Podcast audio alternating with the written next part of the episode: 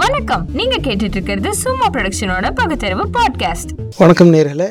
இந்த பதிவில் நம்ம பேச போகிறது ரெண்டு குறிப்பிட்ட செய்திகளை ஒப்பிட்டு ஒரு பார்க்குற ஒரு கலந்துரையாடல் தான்.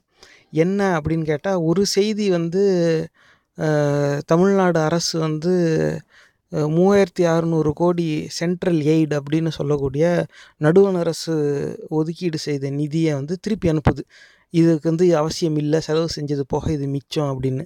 அந்த நிதி வந்து ஒடுக்கப்பட்ட மக்களும் ஏழைகளுக்குமான வீட்டு வசதி இந்த மாதிரி அடிப்படை தேவைகளை உருவாக்கி தர்றதுக்காக நடுவண் அரசு ஒதுக்கிட்ட பணம். இதே அரசு சமீப காலத்தில் இப்போ இந்த பணத்தை திருப்பி அனுப்புனது வந்து சில மாதங்களுக்கு முன்பு நடந்த இது அதாவது கடந்த ஆண்டு நடந்த சம்பவம். இப்போ சில நாட்களுக்கு முன்னால் இதே அரசு வந்து என்ன செய்யுது? மதுரை மீனாட்சி அம்மன் கோயிலில் பராமரிப்பு பணிக்காக ஒரு நிதியை ஒதுக்கீடு செய்யுது. இப்போ ஒரு சா சாதாரண மனுஷனாக என் எனக்கு என் சிந்தனைக்கு எட்டுற கேள்வி என்னென்னா இருக்கிற மனுஷனோட தேவைக்கு செலவு செய்யணும் வந்த பணத்தை அதுக்கான அவசியம் இல்லை செலவு செய்ய முடியலை அப்படின்னு திருப்பி கொடுக்குற ஒரு கூட்டம் இல்லாத சாமிக்கு கட்டப்பட்ட ஒரு கட்டிடத்தை பராமரிக்கிறதுக்கு மட்டும் நிதியை வந்து ஒதுக்கீடு செய்யுது. ரெண்டும் வேறு வேறு பயன். அந்த நிதியோட அளவும் வந்து வேறு வேறு. ஏன்னா அது ஆயிரக்கணக்கான கோடி இது அந்த அளவுக்கு கிடையாது தான். இருந்தாலும் வந்து இவங்க வந்து மூவாயிரத்தி அறநூறு கோடி திருப்பி அனுப்பிட்டாங்களே இது வந்து இங்கே இருக்கிற அந்த ஏழைகள் ஒடுக்கப்பட்ட மக்கள் எல்லாருக்கும் எல்லா வசதியும் போய் கிடச்சிருச்சா அப்படின்னு பார்த்தா இன்னும் மின்சாரமே பார்க்காம பல தலைமுறையாக நம்ம சக குடிமக்கள் நம்மளோட இங்கே வாழ்ந்துக்கிட்டு தான் இருக்காங்க.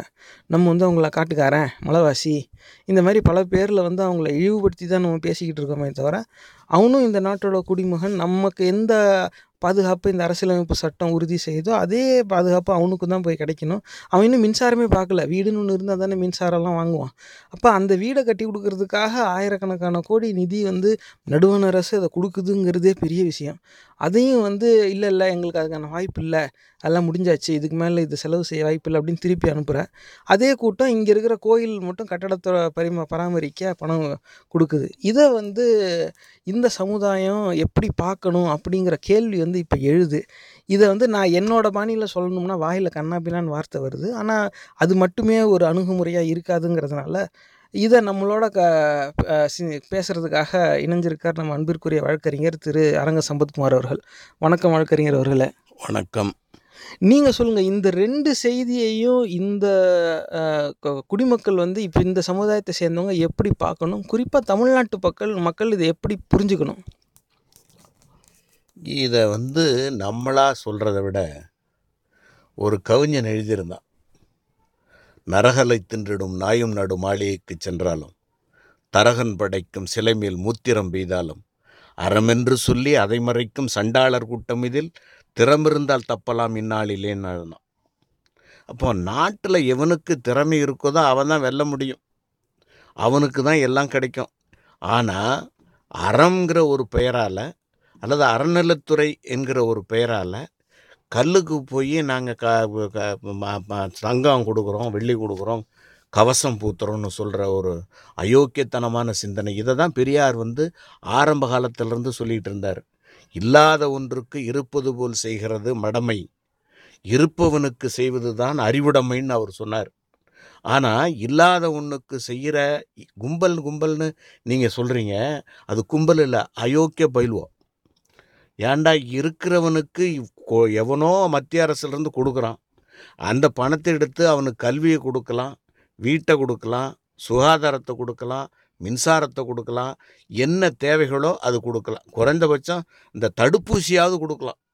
இத்தனையும் கொடுக்காத ஒரு அயோக்கிய கும்பல் நாங்கள் தாண்டா இந்த நாட்டை ஆளுறோன்னு சொல்லி மதத்தின் பெயராலே அவனுக்கு ஜாலரா தட்டிக்கிட்டு இவனோ போய் நான் வந்து மீனாட்சி அம்மன் கோயிலில் இருக்கிற கல்லூரில் இருக்கிற மலத்தையும் மூத்திரத்தையும் துடைக்கிறதுக்கு போகிறோண்டா அதுக்காக நாங்கள் பணம் செலவு பண்ணுறான்னு சொல்கிறான்னா இவனை விட அயோக்கியமே இருக்க முடியும். என்ன சீர்திருத்தம் பண்ண போகிறீங்க அந்த கட்டடத்தில்?